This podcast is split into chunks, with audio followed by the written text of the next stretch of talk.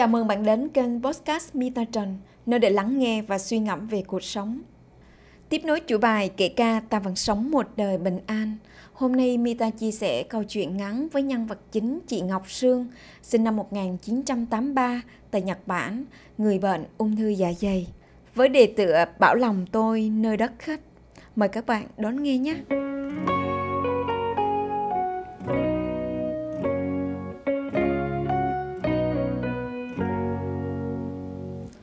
Tôi là Ngọc Sương, sinh năm 1983 tại Nhật Bản.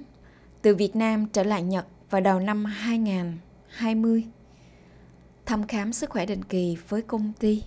Mọi thứ trở nên không bình thường khi kết quả nghi ngờ viêm dạ dày mãn tính kèm theo chỉ định của bác sĩ ở bệnh viện yêu cầu nội soi sinh thiết.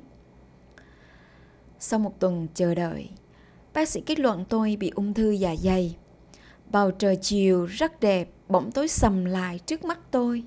Nước mắt tuôn trào không ngừng lại được. Tuổi thân kinh khủng, buồn bã, lo lắng, sợ hãi, cô đơn một mình nơi đất khách. Nhưng rồi tôi cố nhủ với lòng mình giữ bình tĩnh, đối diện và vượt qua. Tôi quyết định không cho gia đình biết. Một mình chiến đấu nơi đất khách vì nghĩ bố mẹ già ở xa lại lo lắng cho tôi mà hại sức khỏe. Thời gian đó, tôi có tâm sự với cô bạn thân thời đại học. Bạn thân của tôi bị ung thư vú. Cô ấy đã chỉ cho tôi con đường tôi sẽ phải thực hiện. Bạn hướng dẫn cho tôi đầu tiên phải dừng tinh bột, dừng hẳn đạm động vật và thực hiện chế độ thực vật toàn phần lành mạnh và giới thiệu cô giáo Mita Trần. Cuộc sống cứ thế trở nên bận rộn hơn với công cuộc ép ép say say, còn phải thể dục ngủ sớm nữa chứ. Nhưng tôi một lòng tin tưởng và thực hành theo.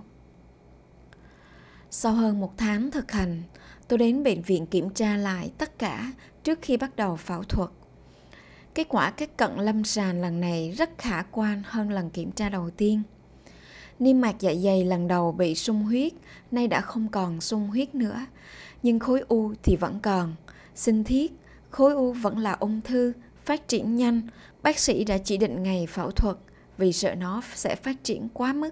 Ở bên Nhật họ cẩn thận lắm. Ngoài kiểm tra về cận lâm sàng, song song, họ bắt mình phải đi gặp bác sĩ dinh dưỡng để kiểm tra về chế độ dinh dưỡng của mình đang thực hiện. Sau một hồi trao đổi với bác sĩ về những gì tôi đang thực hiện, Thật tuyệt vời, họ bảo. Chế độ dinh dưỡng của bạn đang rất tuyệt và không cần phải thay đổi gì thêm. Bạn hãy duy trì như thế để cải thiện sức khỏe của mình. Tôi tủm tỉm cười, vui trong lòng và nhủ con đường này đúng rồi, nên cần nghiêm túc thực hiện. Ngày phẫu thuật cũng đến, trải qua 5 tiếng hôn mê, được chuyển ra phòng nằm. Đến hôm sau, tôi tập đi, ôi nó đau gì đâu á, một thân một mình nên tôi phải cố gắng thôi. Từng ngày trôi qua như được sinh ra trở lại. Ăn lỏng ăn mềm các kiểu. Đến ba hôm sau bác sĩ vào bảo kết quả sinh thiết sau phẫu thuật là từ tế bào u ung thư phát triển nay đã chuyển sang thể phát triển chậm giai đoạn 1A nên không cần phải hóa trị chỉ theo dõi kiểm tra định kỳ. Ôi mừng gì đâu luôn á lúc đó tôi nghĩ ngay đến cô giáo Mita mẫm mỉm cười một mình giữa căn phòng trắng toát. Sau khi xuất viện, tiếp tục quay trở lại nước ép, salad, sinh tố, vân vân và vân vân. Cứ thế sức khỏe hồi phục thật là màu nhiệm. Tôi thấy yêu mình hơn hẳn. Tôi thầm cảm ơn cô bạn thân đã đưa mình đến với cô giáo Mita và trân trọng cảm ơn chị Mita rất nhiều đã hướng dẫn mình chu đáo. Cảm ơn ngôi nhà chăm sóc sức khỏe chủ động luôn cho tôi động lực. Giờ đây, tôi khỏe mạnh, vui vẻ, cảm thấy mình thật sự may mắn. Tôi có thể nghĩ được ung thư không phải là dấu chấm hết.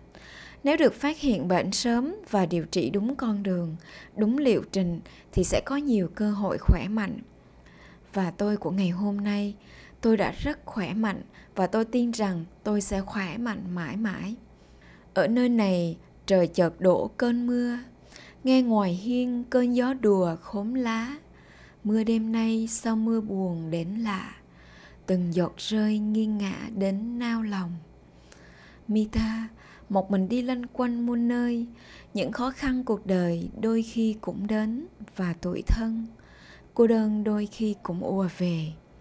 Mita cảm thông cho chị Sương rất nhiều. Xin gửi đến chị những chiếc ôm thật chặt chị nhé. Chúc chị may mắn và sức khỏe mãi về sau. Hành trình tương lai còn rất dài. Mong chị hãy vững tin hơn nữa, kiên trì hơn và mạnh mẽ hơn để chiến đấu với hành trình đó. Chúc chị an lành. Xin gửi đến các bạn phương xa một mình trải qua những giai đoạn khó khăn của cuộc đời, những chia sẻ, những cảm thông và những chiếc ôm thật chặt. Khi buồn, khi cô đơn, khi tủi thân, bạn hãy cứ mặc cho cảm xúc ùa về. Có thể viết vài dòng nhật ký, có thể ra ngoài ngắm phố phường, có thể đi dạo đâu đó ngắm thiên nhiên. Và rồi, cái cảm xúc chết tiệt đó cũng sẽ trôi qua và tâm hồn bạn sẽ trở lại êm đềm. Cảm ơn bạn đã lắng nghe podcast hôm nay. Podcast hôm nay đã khép lại thật rồi.